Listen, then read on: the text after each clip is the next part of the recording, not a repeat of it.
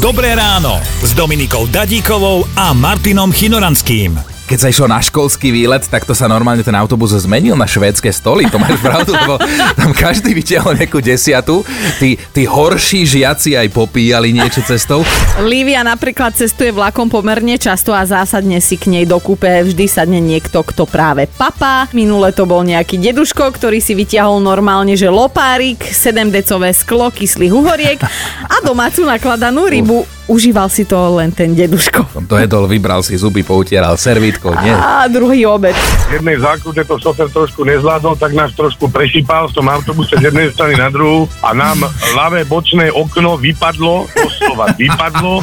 Tiež také tradičné autobusy, my sme to volali harmonika u nás v Prešove, to boli také v strede áno, kožený, áno. s koženým klbové. Takým vetraním. No a my sme vždy našli nejakú dieru a my sme si ruky vetrali von. Tam proste sa... Zajazdy, no, dlane išli a už sa občas stalo, že šofér normálne zastavil, vráte ruky naspäť. Počúvajte Dobré ráno s Dominikou a Martinom už zajtra ráno od piatej.